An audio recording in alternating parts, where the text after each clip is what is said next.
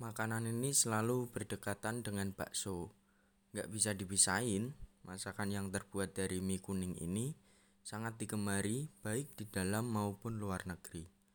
Mie sendiri berasal dari Tiongkok, namun mie ayam yang ada di Indonesia nggak ditemukan di mana-mana. Mie ayam biasanya disajikan dengan sayur sawi, ayam yang sudah dikecapi dan bisa ditambah dengan bakso. Jadi ngiler ya guys. Nah, ini mie, mie ayam nggak bisa kan ditemukan di mana-mana. Yang berarti mie ayam itu memang milik Indonesia. Hanya bisa ditemukan di Indonesia.